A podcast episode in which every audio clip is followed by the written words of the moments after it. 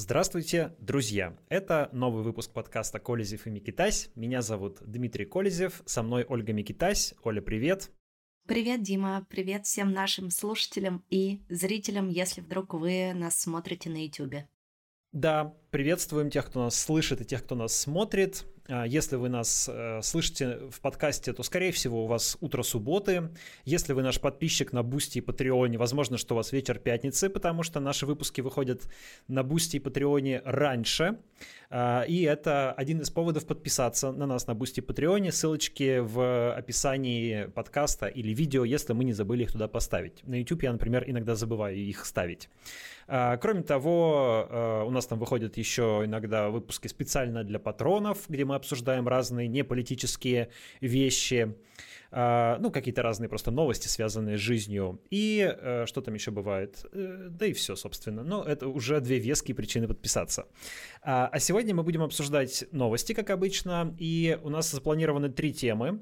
Во-первых, мы поговорим про интервью, которое Владимир Путин дал американскому журналисту Такеру Карлсону и то, что происходило вокруг этого интервью. Мы поговорим про э, то, что было вчера в ЦИКе и то, как завершилась, по всей видимости, президентская кампания Бориса Надеждина, его не допустили до выборов. И мы поговорим еще немного про визит э, Елены Мизулиной в наш родной Екатеринбург. Этот э, визит как-то широко разошелся всякими мемами, видео и разными, э, ну, такими какими-то вирусными кусочками по интернету, и можно поговорить, наверное, немножко про феномен Мизулиной, вообще про, э, про то, что с ней происходит. Ну и если успеем, как всегда, э, комментарии почитаем из предыдущего выпуска на YouTube, и пара наших рекомендаций по поводу того, там, что почитать, посмотреть, послушать и так далее, как обычно в конце подкаста. Да, ну что, давай начинать с первой новости. Новость, которую обсуждала, наверное, вся Россия и которую обсуждали за ее пределами. Да, это приезд Такера Карлсона.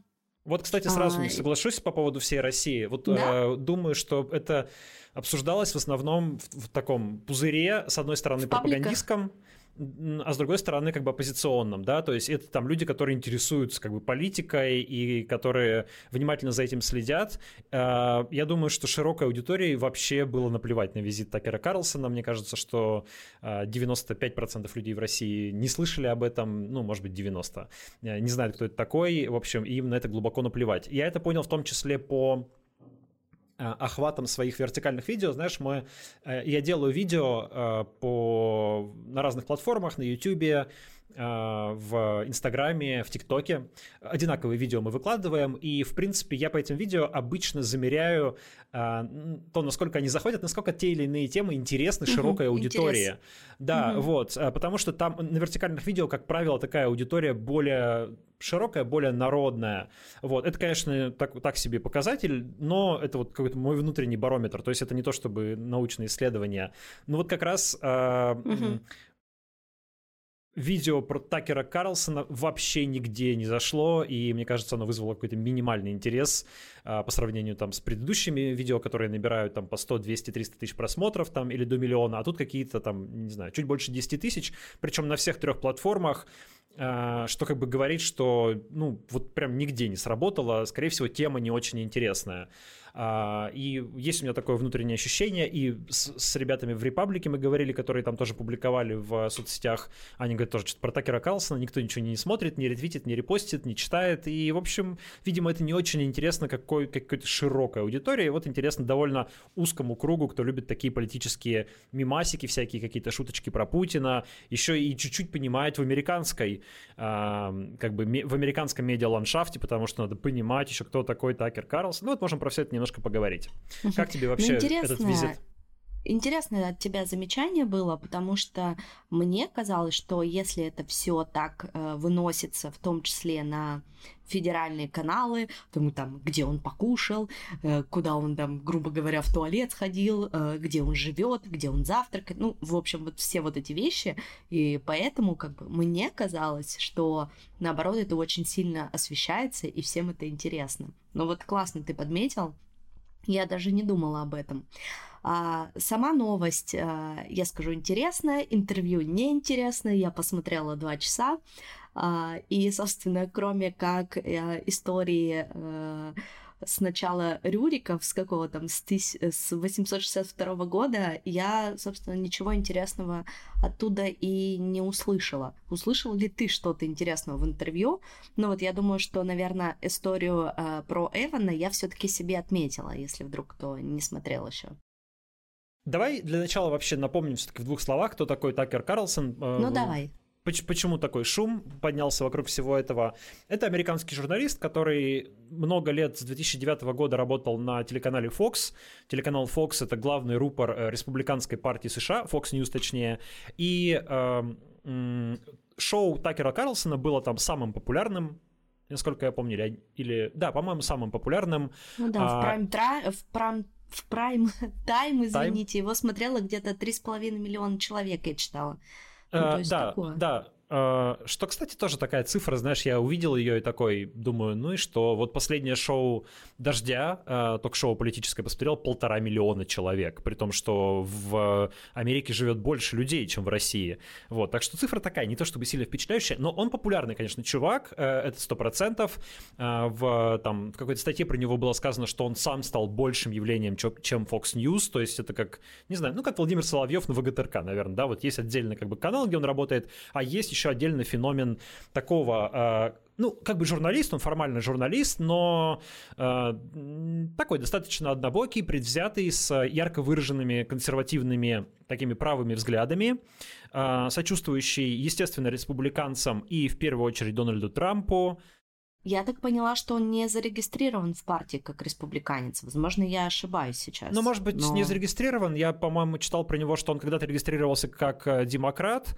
А, это но... да да, но это как бы такая, американские партии, они же не по членству организованы, да, по сути по своим убеждениям, поэтому там не, не обязательно регистрироваться как республиканец, чтобы, в принципе, быть республиканцем. Важнее, как бы за кого ты голосуешь, а, кого ты поддерживаешь, да, ну и очевидно, что он а, поддерживает полити политику, в первую очередь, республиканцев. Ну и как бы даже, э, можно сказать, ну, насколько я, по крайней мере, я не то чтобы глубоко там знаю творчество Такера Карлсона, но то, что я как бы успел понять о нем, и то, что я, я вижу, он скорее действует в, в таком ключе, примерно как Трамп. Типа, я даже не то чтобы за республиканцев или там за демократов, я как бы э, такой, типа, против э, вот этого дипстейта, против американской элиты в целом, которая там как-то обманывает людей, коррумпирует медиа, но в первую очередь, конечно, это ассоциировано с демократической партией США, которая там навязывает свою повестку, и он боролся против Black э, Lives Matter, против э, обязательной вакцинации от коронавируса, ну, короче говоря, там распространял сочинял всякие околоконспирологические или даже конспирологические иногда нарративы, вот, то есть такой довольно, в общем, классический набор как бы американского э, правого или даже крайне правого far-right э, э, публициста, спикера, вот, но популярного. И как и Трамп. До 2023 года он работал на Fox News, потом его оттуда уволили. Уволили на фоне скандала, когда американская компания, которая поставляет оборудование для э, избирательных участков, подала в суд на Fox News, потому что э, телеведущие Fox News и в том числе Карлсон говорили, что вот она украла победу в 2020 году у э, республиканцев, у Дональда Трампа. Компания обратилась в суд с иском на полтора миллиарда долларов, и по досудебному урегулированию спора э, Fox News вынуждена была выплатить половину этой суммы, около там, 800 плюс-минус миллионов долларов, и э, они уволили Карлсона, не объясняя причины, но как бы связывали эти две вещи, да, то есть э, большие репутационные финансовые потери для канала э, и его, э, его увольнение. И после этого он, он пошел в Твиттер, ну, то есть он запустил там свое шоу, сказал, что теперь он будет выкладывать его выпуски в Твиттере, Сначала это был Twitter, потом это стал X. Э, это, естественно, нашло большую поддержку у, Илон, у Илона Маска. Ну, и я думаю, что они, наверное, с Маском это могли обсуждать. Маск, как мы знаем, тоже э, небольшой сторонник э, демократической партии в последнее время, да, и скорее придерживается тоже таких правых взглядов.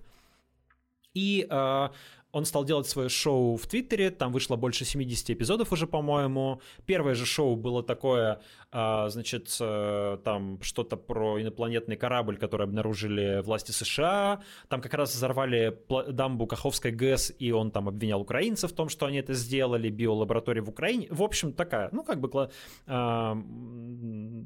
такое. С точки зрения вот как бы российской повестки вполне кремлевская пропаганда. Что, что интересно для американской аудитории может быть, потому что они-то другой нарратив все время слышат, да, как бы так, и тут, а тут для них как бы какая-то альтернативная информация, и это всегда выглядит как, ну вот типа чувак какую-то правду раскрывает, вы-то не знали, а я вам сейчас расскажу, как дела обстоят на самом деле. Вот. А, и вот у него там вышло уже много выпусков этого шоу, и в том числе он делал интервью со всякими политическими лидерами такого авторитарно-стронгменского толка, типа Виктора Орбана или Дональда Трампа, и вот теперь доехал до Владимира Путина. А, и надо понять, что он, в принципе, человек, который симпатизирует в целом Владимиру Путину, то есть он высказывался о нем хорошо, он говорил то, что американской э, элите, американскому истеблишменту нужно сотрудничать с Владимиром Путиным, сотрудничать с Россией. В общем, как бы ехал человек, который э, не настроен к Путину критично, а настроен, ну, в принципе, лояльно. И это было первое интервью Владимира Путина западному журналисту после полномасштабного вторжения в Украину, и вот именно так это преподносила э, российская пропаганда пропаганда, что, дескать, э, вот э, какое-то эпохальное событие, приехала легенда американской журналистики, сейчас она будет говорить с Путиным, и Путин, так сказать, э, в обход цензуры западных медиа, которые не доносят его точку зрения, сможет благодаря Карлсону, благодаря Твиттеру, кстати, заблокированному в России, донести до широкой американской аудитории вот какую-то правду об том, о том, что происходит в Украине. А, правду о Богдане Хмельницком, э, половцев, половцах, печенеках и так далее. Ну, пол, половцев там не было, но да, Богдан Хмельницкий был. Более того, Путин притащил Это уже мем такой, да. Пап, папку с документами и передал ее э, Карлсону, э, с, дескать, там перевод э, писем, которые там я не помню уже точно, интервью Хмельницкий, по-моему, писал. А, в, в, в общем, да, первые полчаса интервью это был этот вот исторический экскурс, но надо сказать, ты правильно, наверное, заметила, что сама как бы новость, сам приезд был интереснее, чем интервью, потому что самое смешное это было то, как российская пропаганда освещала это событие, а, действительно, буквально каждый чих. Вот а, даже не, не утрируем, да, а, Такер Карлсон позавтракал в гостинице, Такер Карлсон выехал из гостиницы, Такер Карлсон зашел на заправку, Такер Карлсон зашел в Ашан, Такер Карлсон шел по парковке, и мы у него что-то спросили, а он нам что-то крикнул в ответ. А в РИА Новости вышло что-то типа 60 или 80 новостей про Такера Карлсона. Значит, моя, моя любимая новость называлась «Такер Карлсон посетил стенд Алтайского края на форуме «Россия». Вот, это, это, это моя любимая. То есть прям такой, типа, не знаю, как какой-то Э, предвыборный чес провинциального губернатора освещали. А, Слушай, да, да, да, но при всем при этом я заметила, что у него не было какого-то вот этого русского нарратива, знаешь, не было вот этих шапок-ушанок, вот этой вот э, широкой души, как это обычно, знаешь, э, пытаются представить все. Этого же не было. То есть с его стороны он был довольно-таки сдержан. Ну, он должен как-то э, соблюдать реноме независимого журналиста. Он подчеркивал в анонсе этого интервью, что мы журналисты, мы делаем независимую журналистику, вот мы приехали рассказать всю правду, послушать Владимира Путина. То есть если бы он как бы слишком... Это выглядело как то, что его там выгуливают с медведями, водкой и а, русскими красавицами, конечно, это бы сразу поставило вопросы о его а, независимости. Конечно, он должен какую-то дистанцию демонстрировать. Все-таки он позиционирует себя как журналист. Вот. Э, и, в общем, в интервью, ну, более или менее эту дистанцию он выдерживал. Это не критическое интервью, э, оно, там не было каких-то прямо острых, сильных вопросов, но ты права, там было два даже, или, по-моему, или три вопроса и реплики про Эвана Гершковича, про американского журналиста из Wall Street Journal, э, про которого Такер Карлсон ранее говорил в своем шоу, а, Эван Гершкович был арестован в России, задержан в Екатеринбурге и находится в тюрьме по обвинению в шпионаже, и а, Карлсон говорил про него в своем шоу, и многие гадали, а вот спросит ли он, дескать, э, Путина про Гершковича в интервью. Спросил, и Путин ну, там, не пообещал отпустить Гершковича, но пообещал, что он может быть обменен на одного российского агента, который сейчас находится в тюрьме в Германии. Вот. Еще из, из каких-то более или менее, ну, я бы не назвал это даже критическими репликами, ну, такими ставящими под сомнение немножко путинские нарративы, это вот эти попытки Карлсона, ну, как-то уже перебить и закончить все этот бесконечный исторический экскурс, который Путин начал со слов «дайте мне 30 секунд», и потом следующей фразой было в 862 году, значит, э, призвали Рюрика, и стало понятно, что тут 30 секундами никак не ограничится, и реально это было минут 30, естественно, и все вот, значит, до, буквально до Горбачева. А, такой краткий пересказ российско-украинской истории. А, и, и Карлсон несколько раз пытался встревать в это и говорит, подождите, какое отношение это имеет к сегодняшнему дню? А, и самый главный вопрос, который, конечно, уместно задавать Владимиру Путину, а, когда он говорил, что вот это там земли, на которые мы имеем историческое право, Карлсон абсолютно верно спрашивал, подождите, но вы думаете, что как бы любая страна, которая считает, что она на что-то имеет какие-то исторические права, должна а, там, пытаться захватить какую-то землю? Э, хороший вопрос. Ну, это логично, потому что э, ну, там тот же Путин вспоминал, как э, Русь была зависима от потеряла часть суверенитета э, и стала фактически частью Золотой Орды во время монгольского нашествия. Ну, действительно, сейчас придут э, те же китайцы, скажут, мы тут наследники Золотой Орды, вот у нас тут есть документы из 13 века, где говорится, что Москва вообще-то входила э, там, не знаю, в Золотую Орду, поэтому э, отдавайте нам ее, пожалуйста. Ну или не Москва, там, а какая-нибудь другая территория. Вот, поэтому, ну, Путин на это как-то особо не реагировал. В общем, ему было важно, мне кажется, пересказать примерно то, что он говорит последние там полтора полтора-два года просто вот для американской аудитории. Чего-то принципиально сильно нового в этом не было, хотя мне показались интересными ну, лично, может быть, я просто раньше так детально это не слышал, два момента, там, где Путин рассказывает подробно, как он с Биллом Клинтоном обсуждал перспективу вступления России в НАТО, и он говорит, что Клинтон сначала как бы дал добро, а потом поговорил со своими советниками, и они сказали нет. И а, для Карлсона это был как бы, ну, судя по его уточняющим вопросам, это было дополнительным аргументом в, стор- в пользу существования какого-то американского дипстейта, что типа американский президент сказал российскому президенту, типа, окей, вступайте в НАТО, но потом поговорил с советниками, и вот эти какие-то типа загадочные советники... Да, типа переубедили его и вот разрушили этот возможный союз России и США, который тогда складывался. И точно так же такая же история с э, системой про- противоракетной обороны, да, когда они по словам Путина, договаривались э, о создании совместной про э, Америка, Европа, Россия, это действительно бы могло ну, в корне изменить ситуацию в мире, потому что как бы страны бы перестали жить вот в э, ну, вот в этой парадигме, как бы, парадигме, mm-hmm. да, ядерного сдерживания, по сути, вот, но, типа, уже, и уже договорились, но возникло какое-то одно условие, Путин не раскрыл какое, и из этого условия типа ничего не получилось. И это тоже было для Карлсона таким ну, э, доказательством в пользу а, того, что американской, американские какие-то там советники подрывают решения американских президентов. Ну да, и вот этот нарратив, который мы-то уже слышим очень давно, о том, что нас все обманули, нас постоянно все кидают, мы такие бедные, несчастные. Выглядело это все, опять же, как вот э, я обиженный ребенок, а, которого никто э, не хочет, значит, пожалеть э, и как бы взять в семью-то, там, взять на коленочки, как-то объединиться. Вот все меня вечно бьют палкой, обижают, а я вот, значит, такой весь молодец. Ну, то есть я не знаю, насколько вот этот нарратив, он будет близок к американской аудитории, типа, насколько вот им после получаса вот этого исторического, знаешь, исторической лекции вообще будет интересно продолжать смотреть это интервью. Ну, то есть, я не знаю, как это сыграет на них. А вот ты еще сказал такую интересную вещь, что он независимый журналист. Э, ну, тут я с тобой, конечно, согласна, но мы не услышали, правда, ни одного вопроса а, неудобного. Ну, то есть вообще не было никакого вопроса, а что думает Путин про Гаагу, да, и, и решение там Международного суда да, как он вообще относится а, про, к военным преступлениям. Ну, типа, тоже. Ни про Бучу, ни про Мариуполь вообще не было вопросов. Не было вопросов э, про то, что, типа, Россия а вторая армия мира, а Киев э, за два года так и не взят, хотя вы что-то там про три дня говорили. Ну, то есть про Навального ничего не спросил. Опять же, те вопросы, которые можно, на которые было бы интересно услышать ответ аудитории. Навальный известен в Америке. Ну, типа, а он про него не спросил.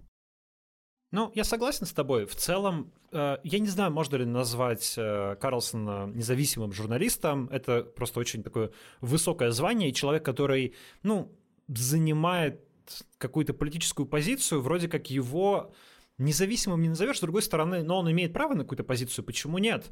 А, и сейчас он не принадлежит какой-то медиакорпорации, и в этом смысле его можно считать независимым, хотя не очень понятно, насколько, например, он связан там с Трампом, может быть, и финансово, я не знаю. Вот, а, и поэтому как бы я ну, не стал бы здесь такое прям звание независимого журналиста ему присваивать. А, журналист такой одиночка скорее, что ли, который пытается выстраивать собственную теперь э, медиа-структуру какую-то. Но да, вопросов критических, конечно, не хватало, и в целом это было очень комфортное для Путина интервью, которое он ну, в котором он там с удовольствием читал эти свои исторические лекции. Я не знаю, как на это отреагирует американская аудитория. Мне сложно, э, я, не, ну, я не очень понимаю ее ожидания как бы, и представления. Наверное, э, для, ну, например, так как Такер Карлсон в основном ориентирован на консервативную и больше республиканскую аудиторию, которая а, не любит Джо Байдена, то, может быть, вот это вот даже получасовая лекция Владимира Путина, это как он на фоне Джо Байдена, который там путает э, имена тех, с кем встречался недавно. Ну, есть реально у человека, видимо, возрастные уже проблемы с памятью. Этого как бы ну, глупо отрицать. То есть на этом фоне Путин может казаться типа очень э, умным и очень таким собранным э, человеком в хорошей форме, который там как бы без бумажки тебе рассказывает про какие-то события 17, 12, 13, 9 века, и все это держит в голове цифры. Ну, просто американские, американская аудитория не знает, что Путин, как бы, э, что это у него идея фикс, да, что он этой темой э, болеет последние лет 10, и он там, в общем, бесконечно про это пишет, говорит, э, рассказывает, пересказывает. То есть для него не то, чтобы он просто вдруг выудил откуда-то из головы все эти знания, да, они там у него давно уже уложены по полочкам, причем ровно в том виде, в котором как бы ему удобно и правильно, потому что, естественно, этот нарратив про российско-украинские отношения, это как бы, ну, такой довольно одномерный и однобокий взгляд на эту историю, а, который помогает Путину этот взгляд оправдывать э, агрессию по отношению к Украине. А, но вряд ли может претендовать на историческую объективность. Вот. Когда Путин там говорит, а, обвиняет Соединенные Штаты, что это они, значит, а, развязывают войны и используют силу для того, чтобы сохранять мировую гегемонию, хочется сказать, ну да, развязывают и используют силу, и это плохо, но это ведь говорит человек, который сам два года назад развязал крупнейшую в Европе войну за последние 70 лет. Вот, довольно странные претензии. Но в целом, мне кажется, что главный месседж этого интервью, он такой, как бы типа миролюбивый. То есть это призыв на самом деле начать переговоры, в первую очередь между Соединенными Штатами и Россией, а, ну и даже с Украиной, потому что, по-моему, Путин там четыре раза или три, я точно не помню, очень повторил, часто, да. очень часто повторял, что ну вот Украина же сама не хочет договариваться. Вот они же приняли этот дурацкий декрет а, Зеленского про то, что переговоры с нами невозможны. Вот отмените его и давайте разговаривать. Я давай даже процитирую кусочек а не лучше ли договориться с Россией? Договориться, это он про Америку говорит, договориться уже понимая ситуацию, которая складывается на сегодняшний день, понимая, что Россия будет бороться за свои интересы до, кон- до конца, и понимая это, собственно, вернуться к здравому смыслу, начать с уважением относиться к нашей стране, к ее интересам и искать какие-то решения. Мне кажется, что это гораздо умнее и рациональнее. Скажите сегодняшнему руководству Украины, слушайте, давайте садитесь, договаривайтесь, отменяйте свой дурацкий указ или декрет и садитесь, переговаривайтесь. Мы же не отказались. Ну, там и так далее. Угу. И еще, еще несколько раз то же самое. То есть, в принципе, это главный месседж, мне кажется. И на фоне того, что сейчас происходит в Соединенных Штатах, да, где мы видим, какие а, колебания есть в Конгрессе, где республиканцы блокируют помощь Украины, это как бы попытка, видимо, подтолкнуть а, еще сильнее вот эту ситуацию и сказать, что да-да-да, перестаньте поставлять им оружие, дайте им команду договариваться, и война закончится быстро. Путин там говорит, что это буквально за неделю можно все, все закончить. Ну, понятно, чем это закончится. Украина потеряет значительную часть своих территорий, и окажется перед риском дальнейшего продолжения войны через какое-то время, когда Россия получит передышку. Угу. Но вот ты интересную вещь такую сказал вот еще про ошибки, да, что Байден часто совершает ошибки, что он уже там старенький, я там где-то даже твит прочитала а, какого-то американца в комментариях под этим интервью, что вот, посмотрите, якобы Путин знает там э, огромную историю там своей страны, а Байден даже не может э, вспомнить там смерть своего сына условно.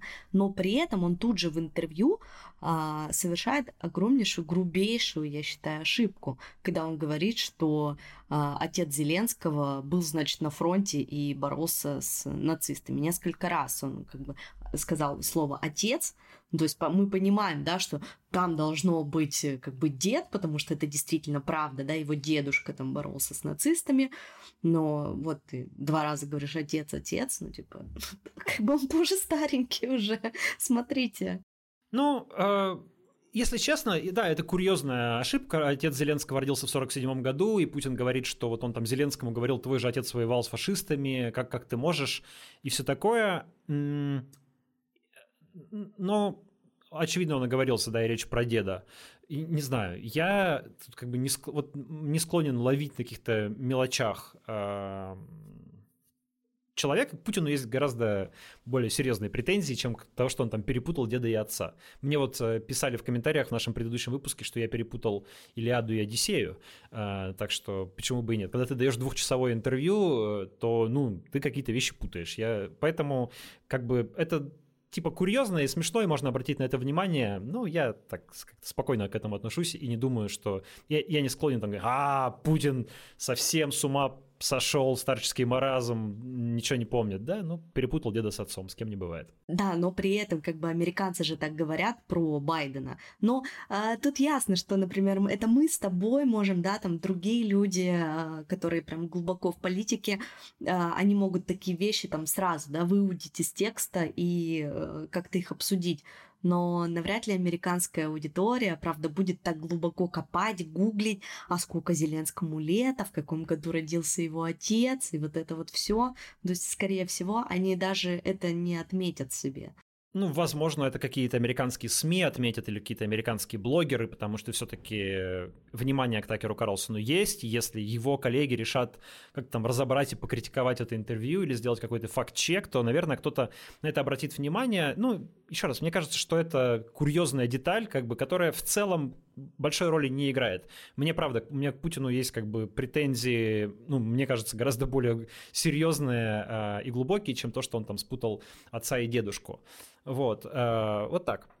Э, так, ну, в общем, ну что, я... будем переходить, да, к следующей новости. Ну вот, например, я посмотрела, э, что мы записываем с тобой подкаст 9 февраля, и вот на 12 часов Москвы у этого интервью уже было 75 миллионов э, просмотров. Тут есть вопросики к Твиттеру, как у них работает счетчик, да, потому что не, там не обязательно смотреть все интервью, чтобы твой да вообще хоть сколько-нибудь смотреть интервью, видео, а, чтобы твой просмотр засчитался, там достаточно просто пролистнуть, то есть, может быть, просто кому-то попался в рекомендации, но все равно цифры большие, да, смотрят их, наверное, там на двух континентах, а может быть и, и на всех, Поэтому я думаю, что мы еще много разборов увидим на YouTube, кто там что сказал, кто кому что ответил. Вот. Но в целом э, Путин э, в конце этого интервью сказал такую цитату, да, такую присказку. Э, было бы смешно, если бы не было так грустно. Ну, в общем, я думаю, что это, эта фраза идеально подходит к этому интервью. Ну, то есть, типа, просто в очередной раз э, мы два часа времени уделили, чтобы посмотреть, насколько реально все грустно. Ну, ну это у меня знаешь... такие ощущения. Ваши ощущения могут отличаться, можете поделиться ими в комментариях. Да, ты знаешь, тоже, ну, завершаю уже совсем. Мне, в принципе, э, как бы и с профессиональной точки зрения, и с общей интересно э, смотреть на мировоззрение Владимира Путина, и поэтому я как бы стараюсь внимательно там читать и слушать э, то, что он говорит, не все, конечно, ну, значительную часть, вот. Э, ну, это человек, который, это как бы диктатор опасный, э, который ведет войну и может применить ядерное оружие, поэтому, мне кажется, мы должны пытаться представить, что у него в голове происходит, вот, и там такая у него есть метафора в этом интервью. А, он говорит, он говорит, что мир болен. То есть он считает, что нынешнее состояние мира — это болезнь. Но эта болезнь пройдет, как бы, считает он, да, и вот как-то нужно это пройти и, типа, эту болезнь вылечить. А эта болезнь, ну, видимо, с его точки зрения, это вот разделение мира на условный золотой миллиард и а, другие страны, там, гегемония США, однополярный мир и так далее. Вот он рассматривает это как, как какую-то болезнь, а вероятно, войну, которую он ведет против Украины, как лечение этой болезни, что ли. Вот. А, это, конечно, я, конечно, категорически не согласен с этим, с этой идеей, но в целом, мне кажется, вот как, как любопытно и, наверное, важно было смотреть на мировоззрение там, Гитлера или Сталина, также важно смотреть на, на мировоззрение Путина. Ну давай, поехали Доктор дальше. Айболит, в общем. Все. Следующее про Бориса Надеждина. Так получается, что это одна из главных тем наших подкастов последние три выпуска. А, и вот, кажется, эта тема, вероятно, подходит к концу, потому что вчера состоялось заседание ЦИК, э, на котором Борису Надеждину официально отказали а, в участии в выборах на основании того, что более там более 9 тысяч подписей из тех 105 тысяч, которые он сдал, были признаны недействительными. Большая часть, 4 э, тысячи на основании, ну, то есть самая большая часть на основании э, почерковической экспертизы, э, протокол, который, как я понял, Надеждину не выдали, и довольно значительная еще часть, что-то порядка 1800 подписей. Опять же, если я правильно расслышал, я слушал заседание ЦИКа, а, на основании, ну, но связь была не очень хорошая, то есть звук был плохой. На основании того, что а, команда Надеждина не предоставила в ЦИК а, нотариально заверенный протокол, нотариально заверенный список сборщиков по Московской области. И из-за этого, как я понимаю, все подписи по Московской области просто не были засчитаны. И Надеждин не мог объяснить, куда делся этот список. Он сказал, мистика какая-то, развел руками. Вот типа мы его клали в коробочку в в штабе, а приехали в ЦИК, а его уже нет. А, и поэтому даже подпись самого Бориса Надеждина, как я понял, не была засчитана. Ну и там и другие претензии к подписям. Мне ну, то есть мы с тобой много это обсуждали, и для меня это абсолютно ожидаемый э, итог. Я говорил всегда, что Надеждина не будет в бюллетене.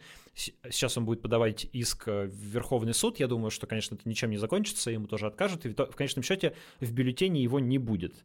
Мне интереснее было поведение самого Бориса Надеждина на этом заседании ЦИКа. Если честно, оно оставило у меня не очень приятное впечатление. То есть, ну, надо, наверное, сказать, типа, сразу какие-то вещи в начале установочные. То есть понятно, что сама процедура сбора подписей, сам закон и сама эта сам этот механизм придуман для того, чтобы не пускать людей на выборы, э, для того, чтобы снять кого угодно. Это абсолютно дурацкий, неправильный, вредный и нуждающийся в отмене механизм.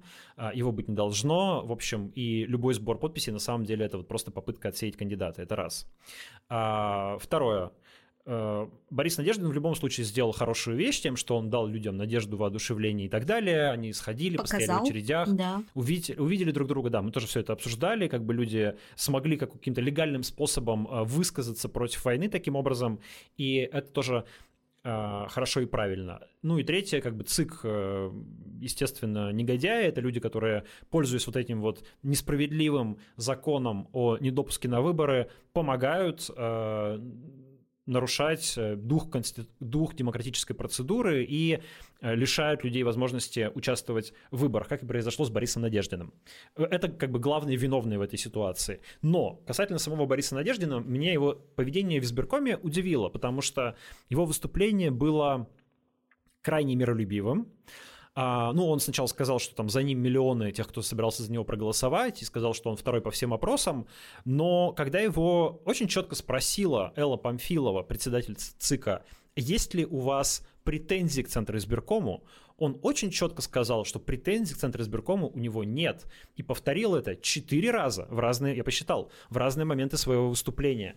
И потом сказал, что у него со всеми в Центре избиркоме хорошие отношения. И с Эллой Памфиловой тоже хорошие отношения. И он надеется, что они дальше будут ладить. И, в общем, это был какой-то очень приятный дружеский разговор такой человека, который... какой-то. Заискивающий, такое. да, какой-то. Это, был, э, это было выступление не человека, который хочет бороться за участие в президентской кампании, компании, а, не политика, который готов там бороться за власть или бросать вызов Владимиру Путину. Это был, было выступление человека, который хочет, не хочет испортить отношения со всеми.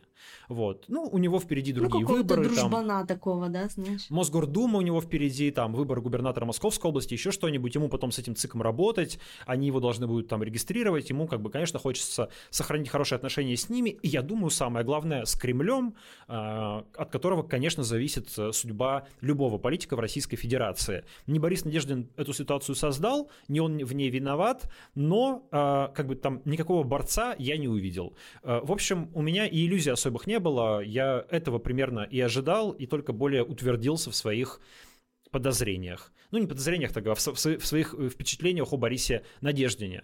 Вот. При этом, ну, я даже в претензию-то ему не ставлю. В принципе, он как бы ну, системный слушай, чувак. А если... Да. Ну да, а если у него вопросов к ЦИКу нет, значит он весь, э, ну так, отреагировал на это, а зачем вообще идти в Верховный суд? Чтобы нам что-то показать? Ну, не в смысле нам с тобой, людям.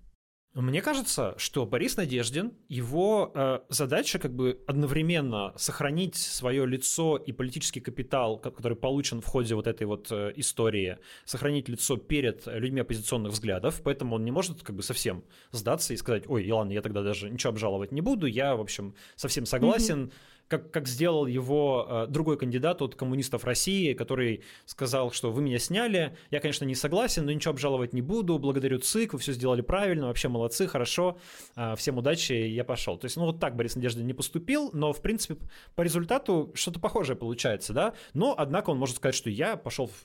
я не согласен, поэтому я пошел в Верховный суд, я буду обжаловать, ничего еще не закончилось, не опускайте руки, он сейчас говорит своим, э, своему штабу и своим сторонником. Вот. И я вижу довольно большое людей в соцсетях, которые ну, как-то вот прям эмоционально, видимо, инвестировали в Бориса Надеждина, то есть там поставили за него подписи и ну, как-то вот прониклись к нему каким-то там сочувствием, какой-то надеждой воспылали. И теперь, когда я пишу, что, слушайте, ну, блин, человек ведет себя прям как человек, который слил а, свое участие в выборах, откровенно скажу, да, то есть он не, совсем не пытается бороться, ни, ну вот кроме формальной подачи иска в Верховный суд, чтобы понятно, чем закончится. Мне начинают говорить, ну нет, он все делает правильно, политика это ведь не обязательно, как Навальный, значит, там бороться э, на... Кричать как бы, с трибуны, да? Да, да, да, это как бы вот можно как-то вот так вот аккуратненько, ну можно, да, в этом как бы суть системного либерала, пытаться так между струйками пройти, и только ради чего? И что он, ну, что в итоге-то получится? Станет Борис Надеждин депутатом Мосгордумы, как бы ради этого все это было, что ли? А, или депутатом Московской областной думы, или депутатом Государственной думы он станет? И, и что? А, и как-то он там будет выражать какую-то другую позицию, а, выступать активно против Путина и войны, если он даже сейчас кандидатом не выступает, да, он говорит, что там, а, ну, мы знаем его позицию по Крыму, по этим так называемым новым территориям и так далее. Вот, то, то есть, как бы блин, э, наверное, это неплохо. Ну, человек политик, он воспользовался ситуацией определенной, а, в этом себе смысле, популярности. В этом смысле он молодец, да. Ну, не оказалось никто, кроме него, кто вот так э, эту игру бы мог сыграть в этот момент. Поле зачищено, большое количество людей против войны, а, большое количество людей против Путина. Представлять их абсолютно некому. Борис Надеждин все равно взял на себя определенную смелость, совершил смелый поступок тем, что решил, значит, пойти и там собирать подписи и так далее. Это все равно создавало для него, конечно, определенные риски. Он здесь выиграл, он, а, безусловно, политический капитал приобрел. Поэтому, как как бы мне тут его не в чем упрекнуть, он как политик действовал рационально и э, рационально и, э, ну, как бы эгоистически, это нормально для любого человека, вот, мне просто странно видеть людей, которые вот как бы продолжают упираться и говорить, что Борис Надеждин это какой-то там наш э, кандидат мечты, вот он обязательно все равно что-то сделает очень хорошее, как-то поможет там справиться с Путиным и с войной и так далее. Я думаю, что нет, все, история закончилась. Э, Борис Надеждин теперь будет э, пытаться там дальше как-то использовать то, что он нажил, но это уже мало отношения имеет к какой-то там антивоенной или антипутинской э, работе. Угу. Ну, просто если посмотреть уже на эту историю как завершенную, например, с Надеждиным, А, а тут, ну, знаете, Верховный суд будет рассматривать дело примерно до 10 дней, то есть, возможно, мы на следующей неделе уже скажем, все, окончательно нет, да, я тоже не думаю, что там будет какой-то положительный результат. А, но с другой э, стороны, вот вся эта история а, показала действительно, что есть огромное количество людей, и которые остаются в России, и которые уехали, которые против войны. И это увидел весь мир – вот это самое важное. Я согласен, Все это остальное, важно. вот эти вот, э, там, что он сказал цику, не сказал, чего, куда там его взяли, сколько подписей не при... Ну, типа, это уже все вторичное. И я тоже не понимаю людей, да, которые вот настолько очаровались. Да, мне было лично приятно испытывать вот эти чувства. Вот этот, знаешь, огонек реально надежды, который в- внутри где-то у тебя еще все еще сидит, и ты эту надежду не теряешь, но как бы при этом трезво оценивая ситуацию.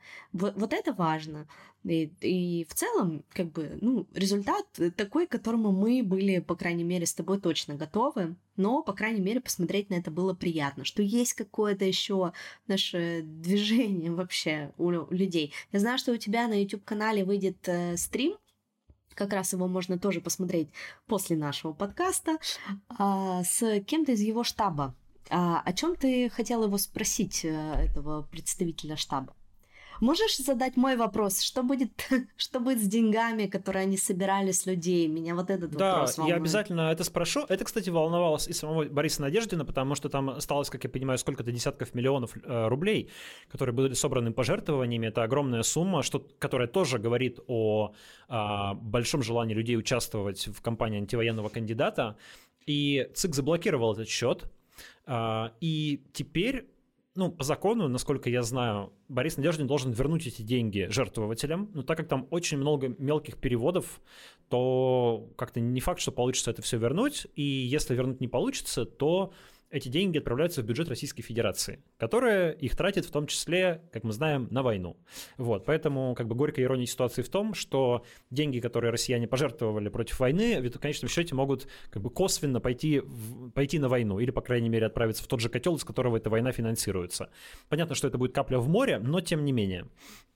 Вот. Неприятно. А, да, а стрим будет с Дмитрием Кисеевым. Это, в принципе, фактически руководитель штаба Бориса Надеждина. Там э, он руководитель вот этой организации штаб кандидатов, которая действует, ну, типа как политический Uber, да, то есть э, предлагает как бы кандидату, э, по сути, под ключ э, организовать его кампанию, там, юридическое обеспечение. Outsource да, э, медийное и так далее, и так далее. И вот то, что вы видели, то, что яркое, красивое, классное было в компании Бориса Надеждина, в принципе, это все делал, э, делал этот штаб во главе с Кисеевым. У меня вообще есть как бы мнение, что в целом штаб, активисты, волонтеры, а, ну, что люди вот эти сработали лучше, чем сам кандидат. То есть они как бы оказались лучше кандидата, а кандидат немножко слабее их.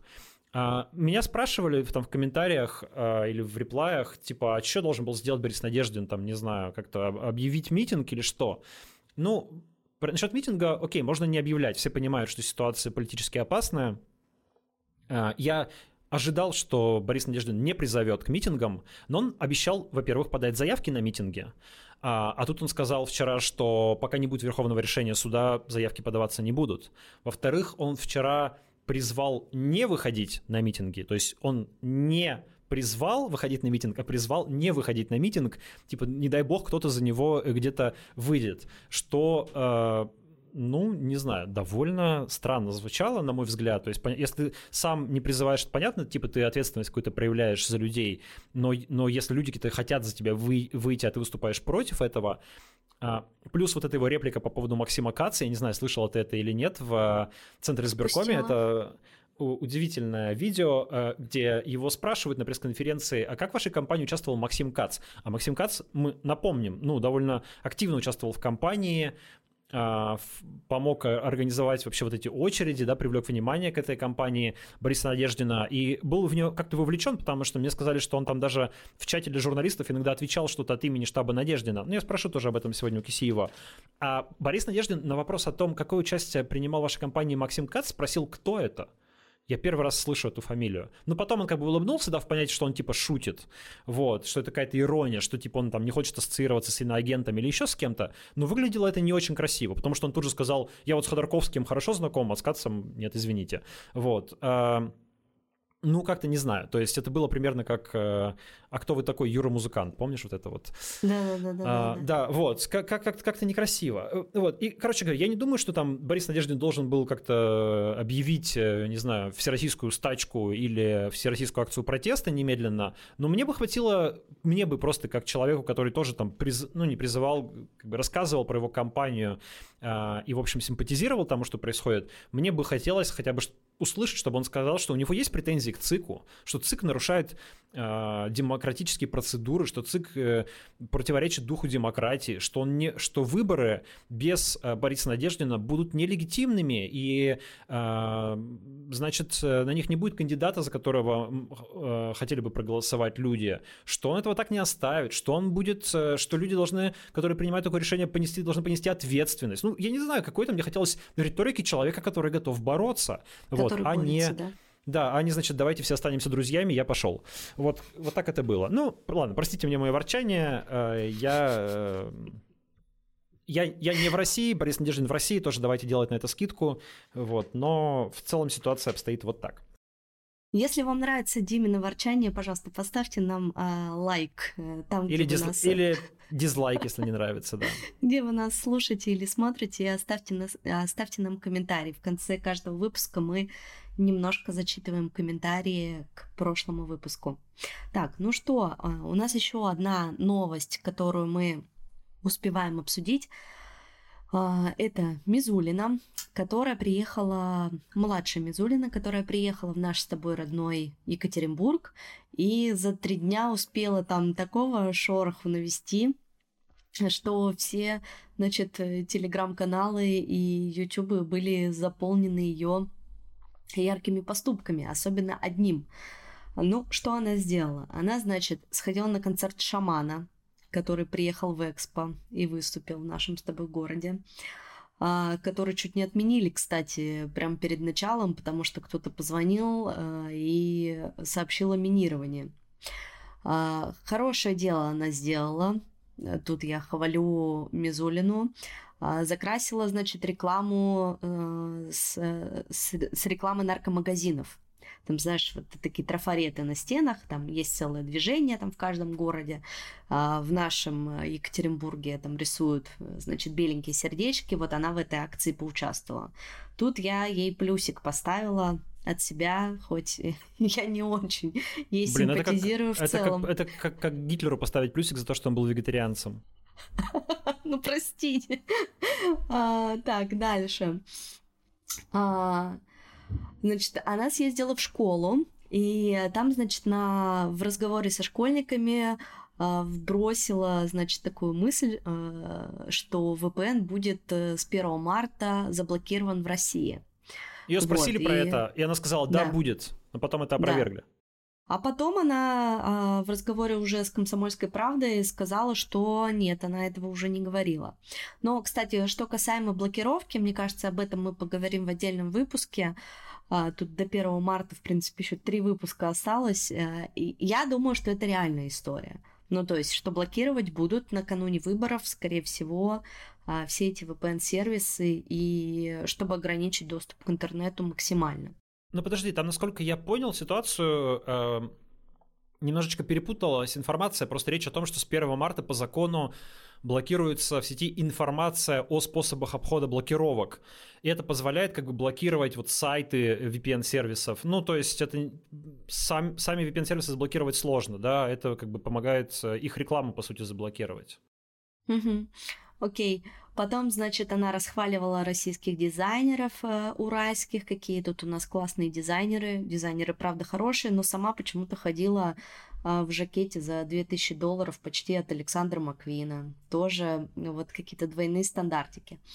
Написала жалобу на мэра Нижнего Тагила, на Пинаева, который назвал э, избиение девочки рядовым событием, значит, обвинил в этом украинских, э, увидел в этом украинский след. А, и, в общем, она написала на него жалобу. Ладно, тут тоже поставим маленький плюсик. Я.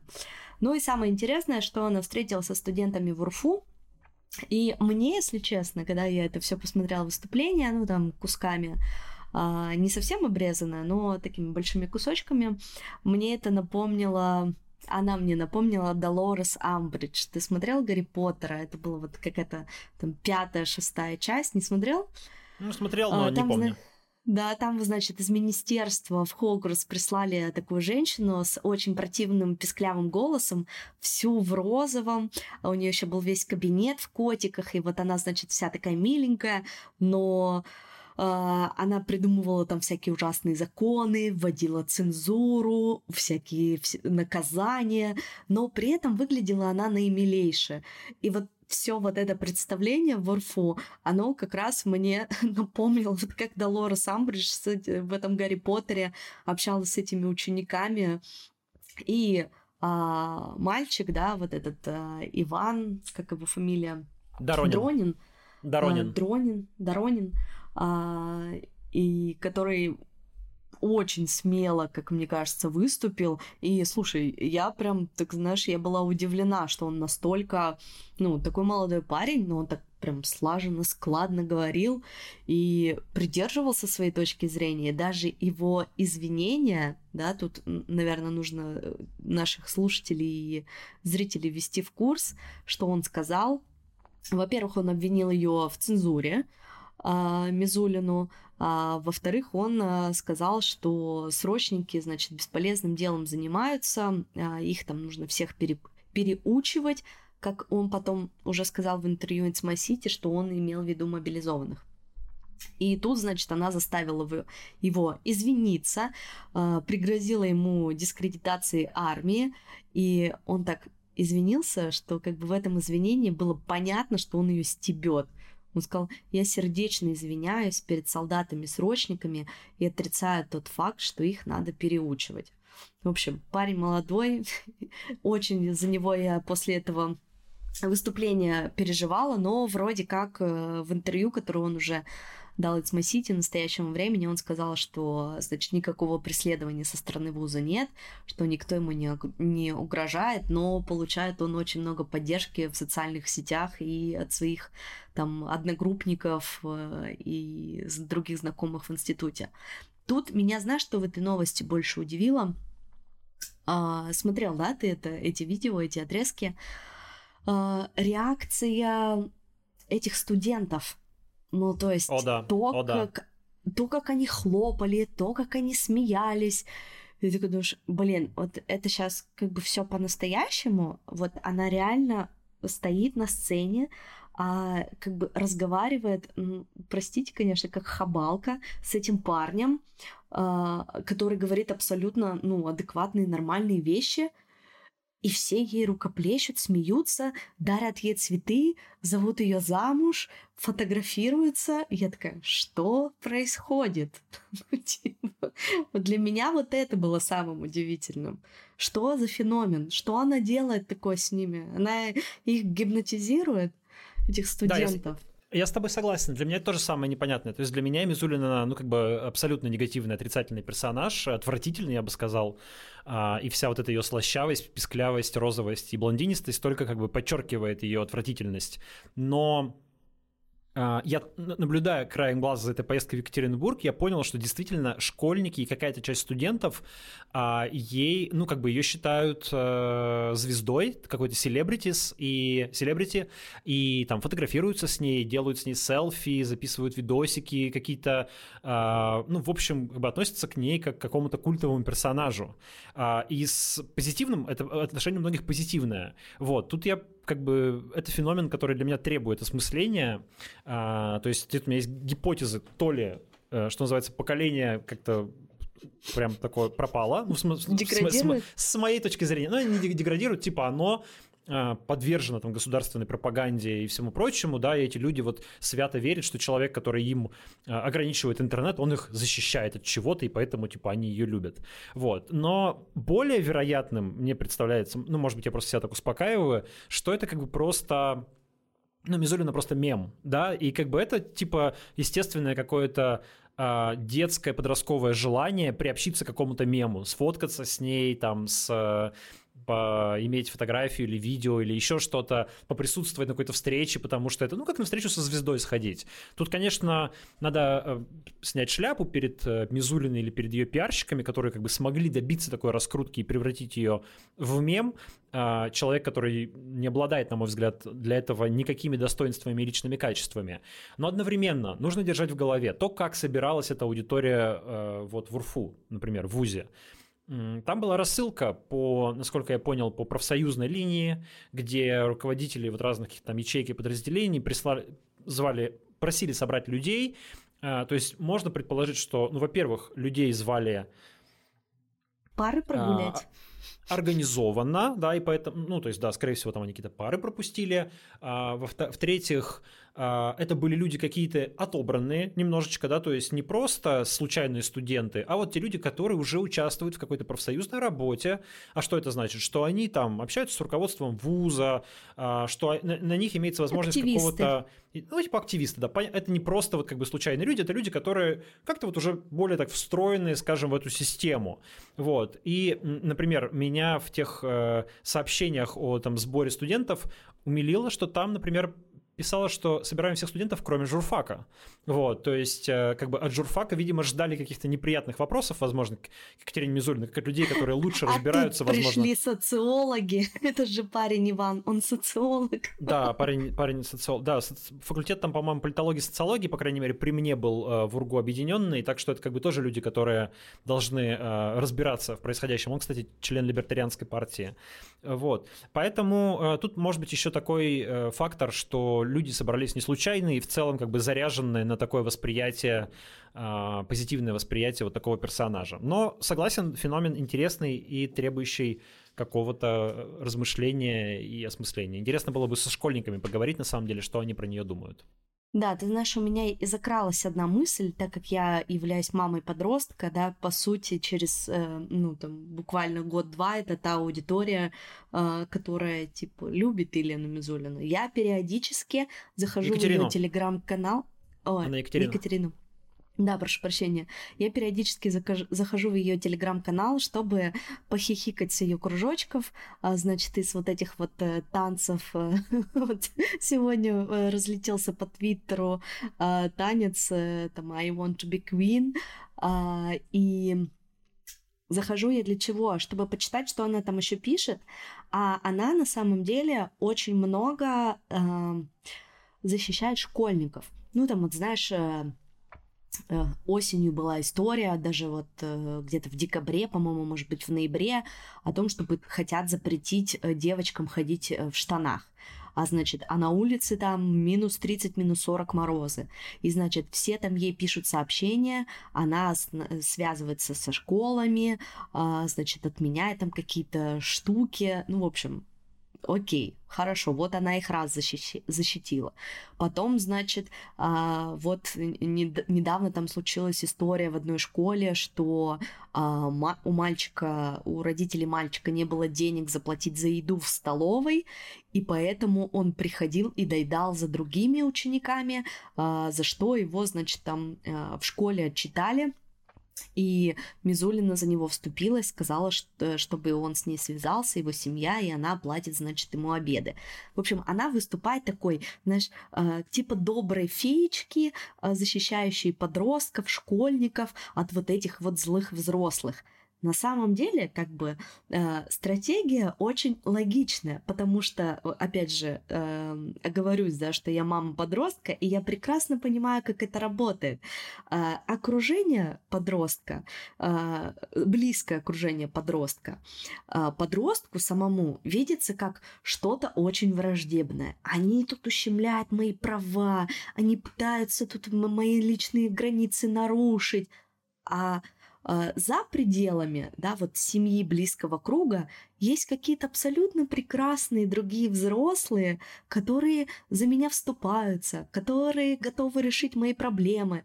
И вот, по сути, мы, ну, как бы, как я это вижу, э, феномен Мизулиной заключается именно в этом, что она э, стала вот такой доброй феечкой, которая решает какие-то бытовые проблемы детей, э, которым кажется, что как бы их родители, их близкие, там, учителя и так далее, э, они враги. Ну, то есть вот я думаю, в эту сторону нужно смотреть. Поделитесь, пожалуйста, в комментариях, что вы думаете про феномен Мизулиной, да, почему она такая популярная среди вот этого, да, вот этой прослойки людей. Очень интересно послушать, почитать ваше мнение. Ну, а мы будем переходить к комментариям так, что у нас тут по комментариям? Самый смешной из прошлого выпуска, который я себе отметила, а, что мы с тобой грустная версия Шелест и Камолова. Не мы такие, жизнь такая. Мне, кстати, много раньше кто говорил, что я похожа на Шелест. Не знаю. Да, что-то есть, что-то есть. посмотреть. Ну, в общем, грустная версия. А, вот, еще нам написали, там даже длинная такая лента комментариев развернулась. А, GPT неинтересно, не обсуждайте больше это. Вот так. Да, я это, я это видел. Ну, мы сами решим, что обсуждать, что не обсуждать. Неинтересно, не так неинтересно. Мы не обязаны обсуждать все, что вот интересно конкретно вам. Может быть, кому-то другому интересно. Да, вот. А ты что, какие комментарии отметил для себя что-нибудь? А, слушай, там было много комментариев про Каца опять, и э, кто там писали... Да, но я, наверное, не, не буду их подробно зачитывать, потому что там такое некоторое углубление в историю с Би-2, может быть, это уже не очень интересно сейчас, э, сейчас э, пересказывать. Вот. Но в целом ты, наверное, самое смешное уже прочитала. А, там вот писали, что фильтры можно больше одной фотографии без знака зодиака уже и так существуют в любом приложении знакомств. А, помнишь, мы там э, обсуждали, а... что парень себе такой фильтр выставил? Ну, видите, а, как... мы уже женаты, От... замужем. Да, Давно да. Не, не были там на этих сайтах. Да, на этих приложениях. Не можем сказать. Так, про Каца. А, там про поводу а, полудня. Полдень против Путина. Кац уже несколько раз говорил а, о нем, что поддерживает, но считает несвоевременно сейчас об этом говорить, что это лишь дополнение к самому главному, что нужно э, к тому, что нужно именно проголосовать против Путина. Вот нам такие э, интерпретаторы мыслей Максима Каца и его слов доносят до нас через комментарии их. Да, ну что, будем заканчивать, а то мы уже немножко за наш тайминг вышли. Да, рекомендации-то где? Ладно, давай, порекомендую. Э, думала сегодня проскочить без этого. У меня сегодня будет опять подкаст. А, но а, подкаст не про политику, не про новости, не про историю, не про убийство, а, а подкаст для родителей. Это подкаст Димы Зицера из студии «Либо-либо». Называется он «Любить нельзя воспитывать». Это один из моих самых любимейших подкастов, которые я слушаю на постоянной основе. А, поэтому, пожалуйста, если вдруг вы родитель, то послушайте. Думаю, вам очень понравится. А еще, кстати, у Зицера есть лекции а, в офлайне по всему миру. А, я вместе со своим мужем была на одной такой лекции в Тбилиси. И вот а, зашла специально посмотреть, когда будут следующие выпуски, а, когда будут следующие встречи. Значит, 9 марта в Лиссабоне, 10 марта в Порту, 12 марта в Барселоне, 23 марта в Будве. Вот, поэтому если вы такие же фанаты Зицера, как и я, или если вы родители и хотите познакомиться а, с ним, то, пожалуйста, приходите на офлайн лекцию Вживую это еще во много раз интересней, и можно даже задать вопрос. Мы вот с мужем сидели в первом ряду, и тогда задали вопрос э, про свою дочку, про Аню, про старшую. И он прям нам очень э, классно ответил, дал, э, дал хороший совет. И потом еще после того, как э, мероприятие закончилось, мы все стояли, родители активные, курили на улице, и он со всеми с нами общался. Ну, в общем, очень классно провели время. Поэтому вдруг тебе тоже будет как родителю интересно. 9 марта в Лиссабоне он будет. Мне, в принципе, интересно, но мне кажется, что Зицер как будто бы про чуть более взрослых детей, чем мой сын, или я ошибаюсь? Моему сыну 7 ну, слушай, месяцев. Я помню, да. Но он в, в целом а, говорит очень интересные вещи по воспитанию. И мне кажется, все равно эти зернышки, которые мы закладываем, даже когда наши дети еще совсем э, младенчики, да, еще не ходят даже на двух ногах, а они все равно очень полезны. Вот, ну, послушай подкаст. Если тебе будет э, интересно, то э, сходи. Правда, от души рекомендую. Да, спасибо. Э, я порекомендую Давай. опять книжку, наверное. Э, такая случайная рекомендация. Э, недавно перед сном что-то хотелось почитать, легкого такого, прямо чтобы вот какую-то... Не Илиаду. Да, не Илиаду и не Одиссею. А, и, Илиаду, кстати, я читаю, вот, мне дико нравится. А, но вот чтобы, да, такое легкое чтиво, короче, я э, скачал себе и открыл старый политический триллер Тома Кленси, который называется «Охота за Красным Октябрем». Есть такой известный фильм э, 90-го, по-моему, года, а книжка написана в 1984 году. Я небольшой любитель Тома Кленси, на самом деле, это вот серия его книг про Джека Ричера, э, сейчас, по-моему, сериал есть какой-то про Джека Ричера популярный, вот, э, небольшой фанат, но почему-то мне захотелось что-то такое почитать. И я «Охоту за красным октябрем» никогда не читал. И э, каково же было мое удивление, когда выяснилось, что в первой главе этой книги, написанной в 1984 году, действует пренеприятнейший тип по фамилии Путин. А, значит, это политрук, политрук, э, полит, замполит лодки подводной, на которой происходит основное действие. И будет спойлер, но это первая глава, поэтому, наверное, можно проспойлерить. В первой же главе он очень так смачно погибает, и его кладут в морозильник. А, вот. А То... в каком году книга написана? В 84-м. Вот, и, и его хранят, хранят в морозильнике. И я, когда прочитал это, такой, думаю, вау. Ну, его зовут, правда, Игорь Путин, а не Владимир Путин. Но я когда прочитал это, я подумал, ого, вот это, да. Я, кажется, понимаю, чем вдохновлялся Валерий Соловей, как минимум. А, в целом, книжка рассказывает про то, как капитан советской подводной лодки литовского происхождения, что тоже мне было интересно, как человеку, который прожил полтора года в Литве, и там связано как раз с его национальным бэкграундом многое, решает э, угнать эту лодку и как бы перегнать ее к американцам. Вот. И э, вокруг этого построен сюжет книги. В общем, не то чтобы это какая-то вершина художественных произведений, но в целом вот так вот э, вечерочком, учитывая как бы международный контекст, э, вот эту угрозу ядерной войны, противостояние России и США и все такое прочее, и замполита Путина можно почитать. Так что не то чтобы прямо must read, но если вам хочется чего-нибудь такого любопытного, то вот, э, пожалуйста. Охота Класс. за Красным Октябрем. Том Клэнси, да.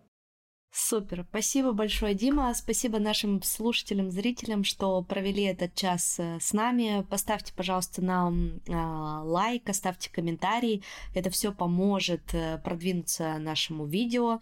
А, и чтобы о нашем подкасте узнал как можно больше людей и натекло в комментарии со своим хейтом. Шучу. Всем хороших выходных, всем пока. Пока.